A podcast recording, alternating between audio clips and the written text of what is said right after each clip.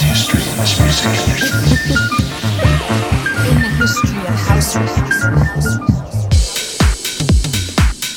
History of house music. We are going back to 2013. 2013, Daft Punk and Pharrell were owning the charts with their track Get Lucky. Yeah, impossible not to get that song stuck in your head. It was the Grammy record of the year yeah, you had Lorde out of uh, New Zealand release Royals, and uh, everyone was dancing to the Harlem Shake. But we start off this 2013 mix with Isaac Christopher, track called The Good Old Days.